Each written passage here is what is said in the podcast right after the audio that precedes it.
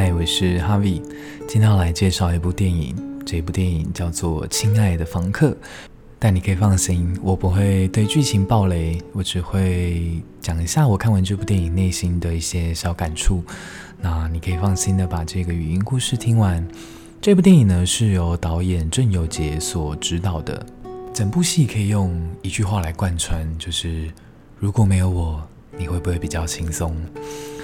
老实说，我在看这部电影之前，内心并没有太大的期待，觉得嗯，就是去支持一下国片这样。但是看完之后，我内心受到了非常非常非常大的冲击。我觉得里面涉及到的议题其实非常的多元，包含同性恋、亲情、法律、伦理都在里面。对我来说啊，其实我以前很。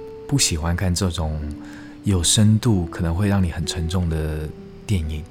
我可能比较倾向去看最近要上映的《鬼灭之刃》。但是，真的是随着年龄的增长，你开始倾向于说多跟自己内心对话，多去看一些能够让你带来一些反思、带来一些冲击的好作品。那《亲爱的房客》就真的是像这样子一部好电影。